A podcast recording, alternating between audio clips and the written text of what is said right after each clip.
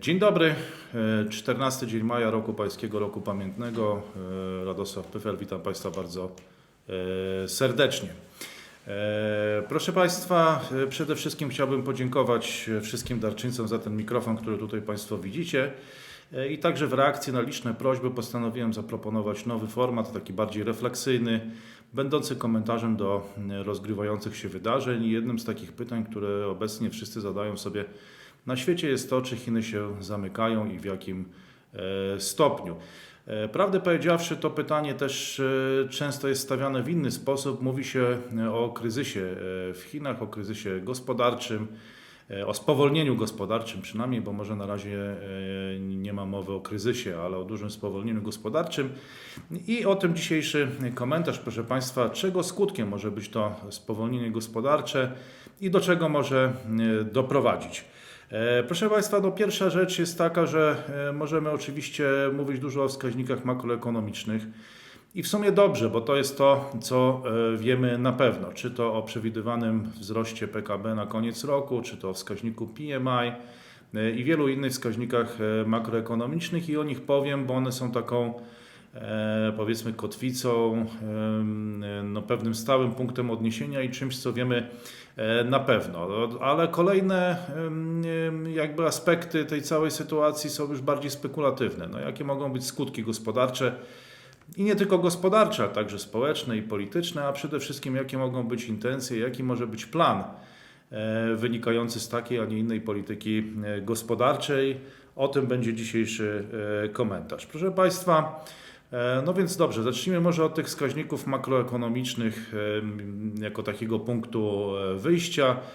E, On, e, docelowy plan na 2022 rok, e, jeśli chodzi o wzrost PKB w Chinach, wynosił około 5,5%, ale wygląda na to, że ten plan już nie zostanie zrealizowany. IMF e, mówi o tym, że ten przewidywany wzrost gospodarczy w tym roku wyniesie 4,4%. Są wskaźniki, i to też jest jeszcze w miarę optymistyczny wskaźnik, są i niższe. E, Różnego rodzaju instytucje czy banki mm, widzą go gdzieś około 4%, a niektóre nawet poniżej e, tego. I to jest jakby pierwsza rzecz. Drugi wskaźnik dosyć istotny to jest PMI. E, Czyli to jest, można powiedzieć, taki wskaźnik trochę optymizmu wśród menadżerów w głównych sektorach gospodarki, które zakupują poszczególne dobra, Purchasing Manager e, Index e, i to można powiedzieć, że wyprzedza e, czasami informacje o, o wskaźniku wzrostu gospodarczego, no bo po prześledzeniu tego ci, ci menadżerowie z głównych sektorów, co oni kupują i w jakim tempie, w jakich ilościach, w jakiś sposób e, pozwala nam antycypować, jak ten wzrost gospodarczy będzie wyglądał. No i w Chinach za, zdaje się, za, za e, sp- kwiecień to ten wskaźnik wyniósł 47 i, i 0,4%, a więc niżej niż zakładano, bo zakładano, że będzie wynosił 48 e, punktów, przepraszam, nie procentów, tylko punktów. E, W, m, to jest drugi miesiąc e, spadku. E, No i co ciekawe, akurat w tej, w tej metodologii PMI e, 50 jest neutralne, zazwyczaj jest to między 40 a 60, no to jest poniżej 50, więc jakiejś tragedii nie ma, no ale jest, e, jest spadek i jest poniżej tego punktu, można powiedzieć, neutralnego. E, No do tego e, mieliśmy spadek kapitalizacji głównych e, chińskich spółek z kategorii, z branży Big Tech. O tym jeszcze wspomnę. No i mamy też lockdowny w 27 miastach, bardziej lub mniej restrykcyjne, no ale to jest prawie 200 milionów ludzi, chyba około 185 e, milionów ludzi znajduje się w jakiejś formie lockdownu. No oczywiście najbardziej Najbardziej dotknęło to Szanghaju w ostatnich, e, w ostatnich tygodniach. I to są, proszę Państwa, te dane e, makroekonomiczne. E, Ten punkt wyjścia. Jakie są przyczyny tego? Dosyć dobrze opisał to Kevin e, były premier Australii, który ws- wspomniał o czterech takich przyczynach. On napisał taki artykuł dla Wall Street Journal i właściwie chyba trudno się z nim nie zgodzić, chociaż inaczej można te punkty rozwijać, ale Pierwszy punkt no to kryzys na rynku nieruchomości w Chinach. No, około 30% chińskiego PKB, chińskiej gospodarki stanowi akurat ten sektor, sektor nieruchomości, a mieliśmy na upadek Evergrande i kryzys tej branży, no to nic dziwnego, że musiało się to odbić na gospodarce i już pierwsze tego typu symptomy widzieliśmy e, jesienią 2021 roku. E, Wówczas Chiny cały 2021 rok zamknęły ze wzrostem gospodarczym 8,1%.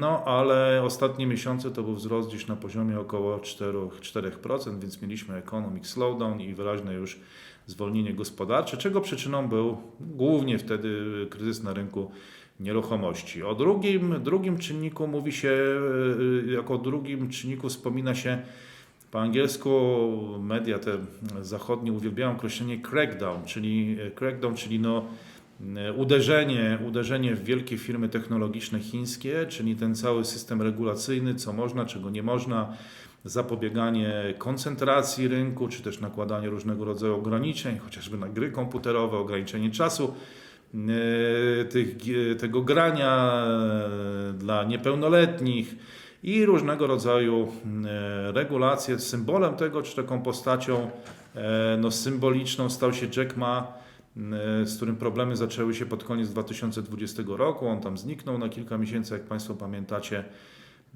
No i to trwa już jakiś e, czas. Ekonomiczny skutek jest tego, że e, no, kapitalizacja tych 10, 10 e, spółek, największych spółek chińskich, tego Big Techu znacznie się zmniejszyła, wyparowały po prostu pieniądze z giełdy, ich wartość, więc to również może mieć duże znaczenie. No trzecie to oczywiście to, czego i my doświadczamy w Polsce, czyli wojna na Ukrainie i zerwanie tych światowych Mm, globalnych łańcuchów e, dostaw. Inna sprawa, czy Chiny same akurat e, na ten proces się nie przygotowują. No to jest inne pytanie, na które jeszcze spróbuję odpowiedzieć. No i czwarta rzecz, proszę Państwa, to są te lockdowny, które dotknęły właśnie Szanghaj, to jest 25-milionowa aglomeracja wielkości mm, Rumunii, czy też populacji równej e, Rumunii. I to sparaliżowało trochę te łańcuchy dostaw, opóźniło e, przesyłek, e, przesłanie niektórych towarów poza granice Chin i to wszystko e, miało, miało swoje, swoje konsekwencje. I to jest to, proszę Państwa, co mniej więcej wiemy, chociaż można by tu w nieskończoność dyskutować o tych wskaźnikach makroekonomicznych i o tym, jak wygląda sytuacja. To przedstawiłem bardzo pobieżnie. No i teraz przechodzimy do tej części bardziej spekulatywnej, bo jakie mogą być tego skutki, proszę Państwa? No tego oczywiście nie wie nikt do końca, jakie mogą być skutki. Mm, natomiast e, bardzo ważne są pytania, no niestety to akurat jest ten typ komentarza, że ja zamiast odpowiadać zadaję kolejne pytania. Ale mm, bardzo ciekawe jest pytanie, jak zareaguje na to społeczeństwo, bo zawsze mówiło się, że w Chinach przynajmniej przez długi czas, że jest e, pewien poziom wzrostu gospodarczego, poniżej którego Chiny nie mogą zejść. I nawet w 2020 roku, kiedy mieliśmy do czynienia e, z tą globalną pandemią, Chiny wówczas zakończyły 2020 rok na poziomie 6%. I jak to będzie, kiedy zdarzy się coś, co nie zdarzyło się w Chinach już od bardzo dawna, czyli kiedy Chiny zejdą poniżej 6%, 5% i prawdopodobnie to będzie pierwszy tego typu E, rok, e, od bardzo dawna. E, I jakie to będzie miało skutki społeczne, jakie też będzie miało skutki gospodarcze, oczywiście. Czy nastąpi tutaj jakiś efekt domina i czy ten. Tak to bywa często z kryzysami i tak to bywa z dobrymi wiadomościami, że jak pojawia się jedna, to zaraz pojawia się kilka innych, a jak pojawia się zła wiadomość, to też pojawiają się kolejne, jak to się mówi, nieszczęścia chodzą E, parami. No więc e, to pierwsza rzecz. Druga, jak się zachowa kapitał międzynarodowy, bo wszelkie dzisiaj mm, sondaże, mm, te nastroje wśród zachodnich inwestorów i w ogóle wśród ekspatów zachodnich firm są na mm, kiepskim poziomie. Są na kiepskim poziomie i te lockdowny też do tego się przyczyniają. Dlaczego? No dlatego, że są uciążliwe także dla Chińczyków wychowanych w tej, e, w tej kulturze, gdzie no, słucha się władz, nie zadaje się tak wielu pytań, e, to i Chińczycy się zaczynają z tym męczyć, zwłaszcza w tak bogatym mieście jak Szanghaj. E, no ale to jest taki argument, można powiedzieć, czy powód bardziej przyziemny, ale drugi już bardziej biznesowy jest taki, że też nikt nie wie, jak będzie wyglądać sytuacja. I ta niepewność w biznesie jest, e, no, ma swoją cenę e, i, i to może doprowadzić do jakiegoś wycofywania części kapitału, przynajmniej tego zachodniego z Chin. W wyniku tej niepewności może być trwałym odpływem, może stać się trwałym trendem. Nie wiadomo wtedy, czy on wyjdzie do Kambodży, do Filipiny, do Wietnamu, do innych krajów ASEAN. No tu moglibyśmy zadać sobie kolejne pytanie, e, w którą stronę ten kapitał się skieruje, czy może wróci, nie wiem, do Stanów Zjednoczonych albo do Europy. No to są pytania, które dzisiaj powinniśmy sobie zadawać w XXI wieku w związku z tą sytuacją, do, do której dochodzi w Chinach, gdzie mamy do czynienia ze spowolnieniem. To nie jest, e, jeszcze raz chcę podkreślić, tak ogromny spadek, jaki nastąpił w 2020 roku, gdzie no, po tym wybuchu epidemii w Wuhan praktycznie zamknięto całą gospodarkę i Chiny zaliczyły tam ogromny regres w pierwszym kwartale 2020 roku. No ale ten spadek jest systematyczny, jest zauważalny, jest widoczny. No i on może doprowadzić do jakiegoś trwałego trendu, już może mniej spektakularnego niż w 2020 roku, ale takiego bardziej mm, no, trwałego, bardziej trwałego. E, Więc proszę Państwa, co do skutków, e, no ja nie chcę jakby spekulować, e, może, no może nie inaczej, bo spekulowałem, więc już chcę, na tych spekulacjach chcę poprzestać. No oczywiście mm, w, z tego co widzę, bardzo dużo od razu pojawia się takich artykułów o upadku Chin. No, ja proszę Państwa, nie wiem, dzielę ekspertów na, na, na, na, na, na dwie kategorie, bo już tych artykułów chyba przeczytałem kilka tysięcy, odkąd do Chin pojechałem w, e, po raz pierwszy w 1999 roku. To są dwa rodzaje ekspertów. No tacy, którzy robią karierę na coming collapse of China, czyli tym nadchodzącym upadku e, Chin i, i tych, którzy cały czas go głoszą. e, Jedni robią na tym karierę, a drudzy no, wierzą w, w to, że on nastąpi lada moment, lada dzień już od kilkudziesięciu lat i proszę Państwa, trochę jak z tą ruletką, jak się cały czas obstawia jeden numer, no to kiedyś, y, kiedyś, kiedyś tą ruletkę się e, wygrywa. No, inna sprawa, że można robić karierę na upadku Chin, ale z tego co zauważyłem w Polsce jakoś Nikt na tym znowu wielkiej kariery nie zrobił. Może dlatego, że, e, może dlatego, że to jest jakiś temat, który niespecjalnie angażuje odbiorców e, polskich, niespecjalnie nas interesuje. Natomiast śledząc tą dyskusję gdzieś w świecie, no to już od kilkudziesięciu lat, e, no to widzę, że to są takie dwa wyraźne e, trendy. Więc oczywiście nie wiemy, jak zareaguje społeczeństwo, kiedy to zejdzie ten wzrost gospodarczy poniżej rekordowego poziomu. Nie wiemy, jak zareaguje gospodarka, nie wiemy, jakie będą skutki wewnętrzne, międzynarodowe. No, mm, proszę Państwa, jest to ciekawe. mm, Ciekawe, cza- ciekawe czasy przed nami, że Chiny zejdą poniżej tego poziomu. Zobaczymy. E, I to jakby tą część spekulacji e, zamykamy, proszę Państwa, i teraz przechodzimy do odpowiedzi na kolejne pytanie, które również jest spekulacją. Jakie są priorytety Chin e, jakie są intencje chińskiego przywództwa, czy jakie są intencje Xi Jinpinga, co tak naprawdę on chce zrobić i co może wyniknąć z tej sytuacji, którą mamy obecnie w Chinach, no bo na część tych Mm, Przy, te, część tych przyczyn można by zlikwidować zapewne, Mm, albo można by przyjąć inną strategię. Ale wygląda na to, że władze chińskie i Xi Jinping tego nie chcą. I dlaczego tak jest? No proszę Państwa, mm, e, od razu podkreślę, że to jest to, co jakby mi się wydaje, to jest moja e, osobista opinia, prywatna, subiektywna. E, Otóż wydaje mi się, że priorytetem dla Xi Jinpinga nie jest wzrost gospodarczy czy wzrost PKB. To w przeciwieństwie może do wielu ekspertów Szczególnie z krajów zachodnich, gdzie PKB jest tym najważniejszym miernikiem, czy też jest priorytetem e, i wszystko mierzymy PKB, e, mam wrażenie, że e, dla Xi Jinpinga to tak bardzo się e, nie liczy. E, W związku z tym to, że to PKB spada e, z 6% czy z 5,5% spadnie do 4%, a może do 3,9%, a może do 4,2%, to tak naprawdę y, nie jest jakimś, y, jakimś, no, jakąś najważniejszą rzeczą w tym wypadku. To myślę, że po pierwsze, e, co w takim razie może być najważniejszą rzeczą dla Xi Jinpinga i co tutaj wynika z jego przemówień, dokumentów ostatnich, czy tego, co, co wygłaszał publicznie? No, wygląda na to, że pierwszą sprawą najważniejszą jest sanitaryzm. To jest słowo, które bardzo źle kojarzy się w Polsce, bo ono oznacza, że mm, naczelną zasadą jest y, czy ten dobrobyt społeczny no, mierzy się nie tyle wzrostem gospodarczym, czy, czy, czy jakimś indeksem swobód, ale indeksem śmiertelności, redukując indeks śmiertelności i zarażalności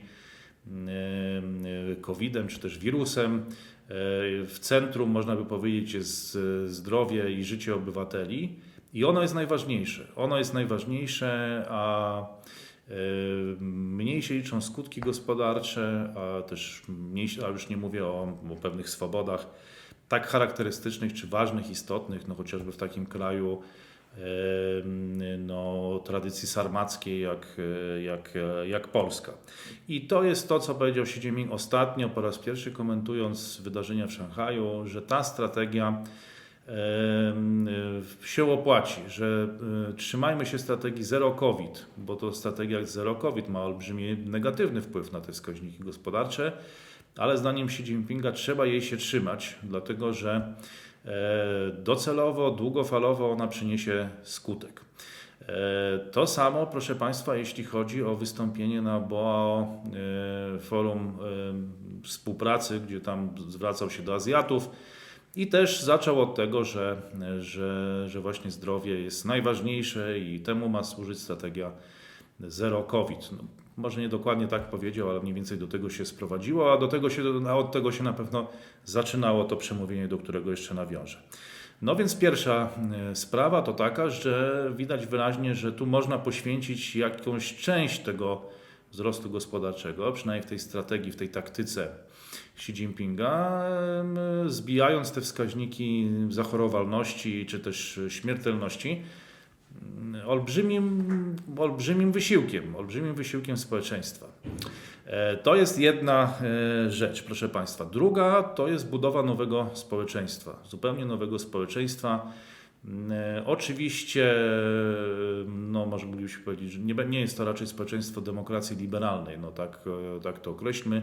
Nie jest to społeczeństwo wielkich jakichś swobód obywatelskich, jest to społeczeństwo e, zarządzane technologicznie i społeczeństwo autorytarne. I tutaj właściwie z tego COVID-u czy z tej pandemii ma wyłonić się społeczeństwo nowego, nowego typu. E, I to e, będzie proces, który zajmie kilka lat, e, przynajmniej w Chinach. Do tego Chiny zmierzają, że będzie, będzie ono rządzone metodami naukowymi, właśnie w sposób racjonalny. I na to potrzeba trochę czasu, i prawdopodobnie, proszę Państwa, też można poświęcić jakąś część tego wzrostu gospodarczego. Kraj nie musi się rozwijać tak szybko można spowolnić, byleby doprowadziło to nie tyle do, do znaczy doprowadziło to do konkretnych i pożądanych zmian społecznych i gospodarczych. To znaczy chcemy zbudować taką strukturę gospodarczą i takie społeczeństwo, które będzie zgodne z naszą wizją. I to jest priorytetem, a nie to, czy ten wzrost będzie 6% czy 4,2%. E, I to wydaje mi się, że jest również istotne, a to trochę umyka komentatorom i obserwatorom na zachodzie, którzy właśnie patrzą w taki sposób Excelowy, że oj, spadło, to zaraz się kompletnie zawali, albo, albo mm, e, no właśnie, coming collapse of China, tak? Albo, albo się kompletnie zawali, albo dzieje się coś strasznego, no i wtedy już cała seria wywiadów w telewizji, dyskusje, e, nagłówki na portalach i wielka dyskusja, jaki będzie miało to wpływ na Chiny i całą gospodarkę i rozpatrywanie znowu tych kolejnych scenariuszy. Tymczasem, proszę Państwa, trzecia rzecz, aby tak się stało, to znaczy, aby doszło do realizacji budowy tego nowego społeczeństwa i realizacji tej wizji, no to wygląda na to, że to będzie izolacja od e, świata e, zachodu, od Europy, mm, e, od USA i to wydaje mi się, że ma dwa aspekty. Pierwszy jest taki, że to jest zakończenie pewnego okresu w historii Chin, ja byłem tym szczęściarzem, że akurat załapałem się na ten moment, kiedy Chiny były jednym z najbardziej otwartych krajów na świecie, ale to się chyba już dzisiaj kończy. Przepraszam, nie, nie tyle na świecie, co nie, nie jednym z najbardziej otwartych na świecie, tylko najbardziej otwartych w swojej historii. Bo w przeważającej części przez te ostatnie kilka tysięcy lat, no to Chiny były raczej zamkniętym krajem dla obcokrajowców i takim mogą stać się na, na powrót. To, to, to, to nie jest coś niezwykłego w historii Chin. A mm, z drugiej strony to kończy też pewien okres e, taki, gdzie Chiny starały się pokazać światu zewnętrznemu z dobrej strony. Starały się pokazać z dobrej strony, nie zawsze to wychodziło i nie zawsze się też spotykało ze zrozumieniem, to sobie powiedzmy, bo Chiny były bardzo krytykowane też za wiele spraw, y, które nie podobały się y, ludziom na Zachodzie i teraz wyraźnie chyba zmierzają do takiego momentu, w którym mówią, jak wam się nie podoba, to po prostu wyprodukujcie to sobie sami. My już was nie potrzebujemy. Mamy, mamy technologię, mamy kapitał i właściwie teraz będziemy już w coraz większym stopniu samowystarczalni. No pytanie jest jeszcze o semiconductors, o te półprzewodniki, ale trochę o surowce, ale generalnie to my sobie życie już zorganizujemy sami, e, no i wy też sobie zorganizujcie sami. I być może, proszę Państwa, no, ten, ten czy teraz pytanie jest, jaki będzie skutek tego, no, jak część tego kapitału odpłynie. No bo jednak zawsze, proszę Państwa, jest dobrze, jak jest trochę tego kapitału zewnętrznego, trochę nowych pomysłów, jakiegoś know-how. No ale wygląda na to, wydaje mi się, że, że Chiny chcą po prostu tych, nawet obecność tych obcokrajowców w Chinach ograniczyć, czy to kapitału, czy w ogóle samą liczbę obcokrajowców, którą żyją w Chinach. No zresztą te wszystkie badania, sondaże pokazują, że oni będą chcieli z Chin wyjeżdżać, czy przenosić się do innych krajów i wydaje mi się, że to jest świadoma e, polityka. Po prostu projektujemy takie Chiny, to jest wizja Xi Jinpinga, inna od tej wizji 40 lat. Projektujemy takie Chiny, w których e, rola obcokrajowców, czy też kapitału zagranicznego no będzie chyba prawie, że można powiedzieć minimalna. To po pierwsze, a po drugie wypowiadamy ten konsens, który istniał w ostatnich 40 latach, że jacyś tam obcokrajowcy w Chinach byli, e, mieli duży wpływ na gospodarkę, bo przynosili nowe patenty, jakieś rozwiązania, teraz już ich nie potrzebujemy. E, no jeżeli im się tak nie podoba bardzo, no to, to mogą wrócić do Europy czy, e, czy do Stanów. I to wydaje mi się, że jest trzeci element, trzeci, nie wiem czy można powiedzieć skutek, czy też element tego E, tego planu, tej intencji, tego priorytetu, czyli znowu nie te walka o te wskaźniki gospodarcze, czy my się emocjonujemy e, gdzieś tam przeglądając newsy, tylko pytanie, no, na ile uda nam się osiągnąć pożądany efekt i, i stworzyć model społeczeństwa i gospodarki taki, jaki, jaki chcemy, czy jaki chce no, Xi Jinping, bo to jest jego wizja, to on jest tym wizjonerem. No i proszę Państwa, czwarta rzecz, o której bym wspomniał w tym kontekście, to jest znowu to siedzenie na wzgórzu i oglądanie walczących tygrysów. Wydaje mi się, że tego nie powiedział wprost nigdy e, Xi Jinping. To nawet e, strona chińska zaprzeczała temu w swoich oświadczeniach, mówiąc, że, e, że oni nie chcą siedzieć na wzgórzu, żeby, żeby tak tego nie postrzegać. No ale mm, no, ja akurat często używam tego sformułowania. Raczej przywódcy chińscy mówią dużo o pokoju, o dyplomacji, o rozwiązywaniu problemów na drodze e, dialogu, konsensusu. I tak też było e, właśnie na tym BOAO Forum na Hainanie, nieprzypadkowo, bo to jest takie miejsce, które ma się stać otwartą wyspą dla kapitału zagranicznego, czymś takim, e, czym Hongkong był, zdaje się, w XX wieku. Jak tak rozumiem ten projekt, to zresztą też nic nowego w historii Chin, bo kiedyś Portugalczycy mieli wyłączność na, e, na handel z Chinami, właśnie tak powstał Macao, Zhuhai, te okolice. I dzisiaj znowu ma być to na południu Chin, daleko, daleko od cesarza, daleko, daleko od Pekinu, właśnie na wyspie Hainan. I tam też Xi Jinping, mówiąc do Azjatów, no wspomniał o tym, że Azja ma być heroldem pokoju, że ma zachować tą stabilność. Ma zachować stabilność, pokój. I tego już nie dopowiedział, ale wyłania się taki obraz świata, gdzie wolnego od chaosu i że ten chaos dzieje się poza Chinami i w ogóle poza Azją. Nie tylko w samych Chinach, ale też chyba najwyraźniej w ich otoczeniu. Tego chaosu ma, e, ma nie być, natomiast e, są konflikty na świecie, no Ukraina, Rosja Rosja szczególnie tutaj pełni mm, taką funkcję kraju konfliktującego, który wywołuje pewne skutki dla Chin wcale nie najgorsze, ale to, to Rosja ten chaos wywołuje, ale w Europie, nie w Azji.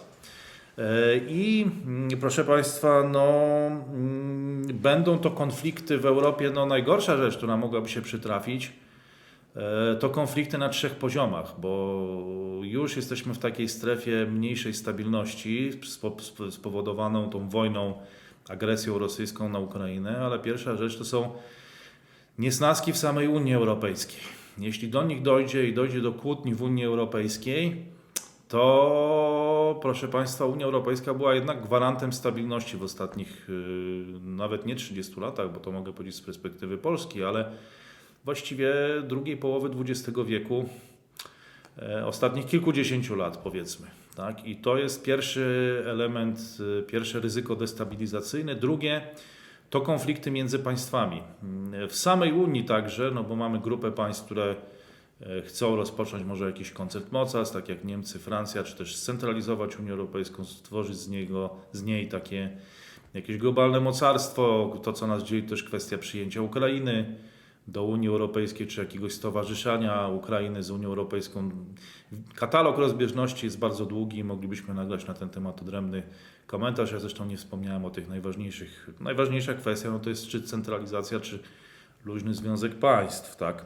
Ale pewnie wiele innych jeszcze problemów moglibyśmy wymienić. No możemy mieć właśnie konflikty między państwami. To już byłaby olbrzymia porażka, ale także, proszę Państwa, nie zapominajmy o tym, że mamy rewolucję społeczną i mogą być konflikty wewnątrz społeczeństw. Już nie mówię tu o Polsce, gdzie jest bardzo silny konflikt. Na Węgrzech jest jeszcze silniejszy.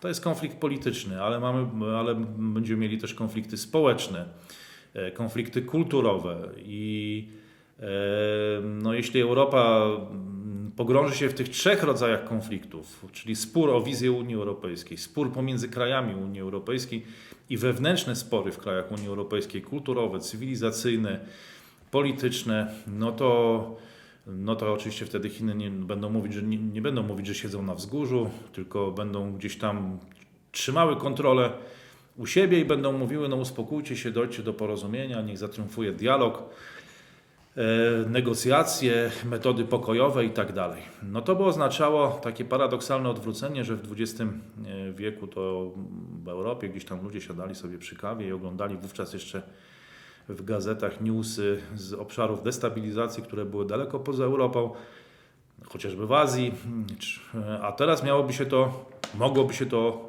e, odwrócić. No to byłaby wizja, proszę Państwa,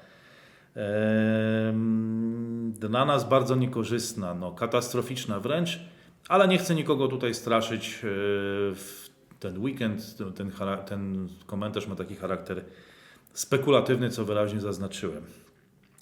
I proszę Państwa, no teraz y, jakie są y, próby rozwiązania tego, y, tej sytuacji, czy jakie są metody, próby zaradzenia tej sytuacji? No w Europie oczywiście jest to otwarcie, czy też taka z ducha liberalizmu to wychodzi, że jeżeli jest jakiś problem, to dokonujemy jakby większego otwarcia i w ten sposób ten system się E, porządkuje. No to jest, jest to pewna cecha cywilizacji zachodniej, że konflikt nie jest niczym złym, że on jest pożądany, że on jest pożyteczny, że w wyniku tego konfliktu mm, e, ta rzeczywistość się porządkuje, że on ma przynajmniej demokracja, no mówiło się o tym, że jej główny właśnie, główna zaleta polega na tym, że ten konflikt nie jest ukrywany, że dochodzi do tego konfliktu i dzięki temu uzyskujemy lepsze rozwiązanie. No i tu Europejczycy, mam takie wrażenie, czytając zachodnie media, czy polskie, że, że to będzie działać w dalszym stopniu, że wystarczy do tych konfliktów doprowadzać, że one będą się samoregulować. I to jest cały czas to silne przekonanie u Europejczyków, że to jest najlepsze rozwiązanie, a konflikt nie jest niczym e, strasznym. Chińskie jest inne, ono boi się konfliktu, ono ten konflikt chowa, uważając, że największą zaletą jest e, stabilność. No i zawsze ta stabilność istnieje, dopóki nie dochodzi do konfliktu, który już e, się wylewa i jest, jest jakby poza, poza kontrolą. No ale zobaczymy, które z tych metod w, w tej złożonej dzisiaj bardzo sytuacji geopolitycznej, technologicznej, społecznej, no, który okaże się skuteczniejszy, bo to, proszę Państwa, tak naprawdę to nie zależy o tym, od tego, co w sobotę rano powie Radosław Pyfel, no tylko po prostu czas to pokaże. To, to, to, to, to, to nie dzieje się na YouTubie, dlatego że ktoś to powiedział w porannym sobotnim komentarzu. No i zobaczymy. Y, pytanie jest takie, czy w Europie też nie będą te systemy, nie staną się bardziej zamknięte, no bo takie są czasy. E, wtedy Chiny byłyby tym trendsetterem też w większym stopniu, chociaż one nie są zainteresowane, bo się wycofały gdzieś w swój ten e, krąg i próbują tam właśnie zbudować tą, tak przynajmniej się wydaje, tą wizję nowego społeczeństwa, tak jak sobie to wyobrażają. E, no więc proszę Państwa, no my zawsze też uważaliśmy, że to nasze metody są najlepsze, te właśnie otwarcie, ten samoporządkujący się system. No jeśli tak jest, to to się potwierdzi, to, to, to nie ulega wątpliwości, a jeśli nie jest, no to się nie potwierdzi. E, W każdym razie Chińczykom w XIX wieku też się różne rzeczy wydawały, bo przez tysiąclecia tam nawet y, mieli system, który się doskonale sprawdzał i który zawsze prędzej czy później triumfował, no i zetknęli się z innym systemem, z inną cywilizacją i okazało się, że e, że skończyło się to wielką traumą, która e, właściwie tak na dobrą sprawę trwa do dzisiaj, więc jak tak obserwuję te komentarze, jak już wszyscy znają przyszłość i wiedzą, jak ona się potoczy, to mm, e, e, no to, mm, no to tak y, zaczynam e, nabierać pewnego dystansu i przypominać sobie różne historyczne mm, jakby no, mm, odniesienia do tej sytuacji, no ale nie wiadomo, czy akurat y, te, które sobie przypominam, to, to są trafne, właściwe i adekwatne. Proszę Państwa, więc reasumując, wydaje mi się, że priorytety rządzących w Chinach są inne niż e, utrzymanie wzrostu gospodarczego na jak najwyższym poziomie, nawet utrzymanie tego, który na tym, na tym mm, zakładanym poziomie 5,5%. Wydaje mi się, że to, są, to jest budowa nowego e, społeczeństwa, to jest izolacja od świata zachodu, to jest przede wszystkim stabilność, stabilizacja i e, oddalenie się od, od obszarów, obszarów chaosu. E, No, ale pewnie być może zmieni się trochę sytuacja i e, może jeszcze sytuacja jest oczywiście dynamiczna. Jestem ciekaw, jak to się potoczy, e, potoczy w Azji. Mm, Zobaczymy, co Chiny zrobią, aby tą stabilność w ich mniemaniu utrzymać. No i to oznacza coraz większe zamykanie się jednak moim zdaniem. Czy to się uda, proszę Państwa? Znaczy, może inaczej, najpierw zadam pytanie, czy to jest celem? No, no nie ma pewności, to są moje spekulacje, proszę Państwa. Są moje spekulacje, e, czy się okażą trafne i czy tak rzeczywiście myślą chińscy przywódcy, to ja tego nie wiem. Natomiast yy, czy to jest celem? Wydaje mi się, że tak. Wiele na to wskazuje. E, Czy to się uda? Mm, Też na to nie ma, e, nie ma gwarancji. Pytanie jest, do jakiego stopnia się uda e, i co z tego wyniknie, na ile będzie to zbieżne z tą wizją, czy stuprocentowo zbieżne, czy 99% z tą wizją, która jest e, zakładana, ale na dzisiaj, gdybym miał powiedzieć 14 maja roku pańskiego, roku pamiętnego 2022, w którym kierunku zmierzają Chiny, to powiedziałbym, że mniej więcej w tym e, kierunku, e, w którym to starałem się Państwu dzisiaj przedstawić. No, miał to być taki krótki, szybki, refleksyjny komentarz, ale wyszło z tego no, ponad 30 e, minut, e, no ale to właściwie chyba mniej więcej tyle, co zawsze e, wychodzi. E, Proszę Państwa, jeszcze raz dziękuję za wsparcie. E, e, Jesteście Państwo beneficjentami e, tych e, właśnie z Ameryki Północnej, ze Stanów Zjednoczonych, e, z Singapuru, ze Szwecji, którzy e, wsparli ten kanał i, przy, i dzięki temu e, mogłem, mogliśmy kupić ten mikrofon i chyba trochę poprawił się dźwięk. Dajcie znać w komentarzach, czy Wam się podobało i podziękujcie tym, którzy wsparli ten kanał, bo to jest sto kilkadziesiąt osób z całego świata, no, także z Niemiec, także z Polski. Więc bardzo wszystkim z Państwa dziękuję. Chyba nie tylko ja, ale także e, widzowie i słuchacze. Życzę tradycyjnie e, tego, co zawsze. To będzie bardziej zachodnie, co teraz powiem, ale a może zachodnie i wschodnie, bo to, co będzie zachodnie, to wielkiej wyobraźni, proszę Państwa, w nieograniczonych ilościach i zdrowego rozsądku, to może już bardziej azjatyckie, w, y, też w nieograniczonych ilościach dystansu i obiektywizmu na tyle, na ile to możliwe. I niech, proszę Państwa, y, no tak górnolotnie mogę powiedzieć, amerykańsko-chińsko, niech Bóg błogosławi wszystkich pod niebiosami. Y, Dużo zdrowia, miłego weekendu, wszystkiego dobrego. Radosław Pyfel, kłaniam się nisko. To był 14 dzień maja roku pańskiego, roku pamiętnego 2022. Miłego weekendu, wszystkiego dobrego.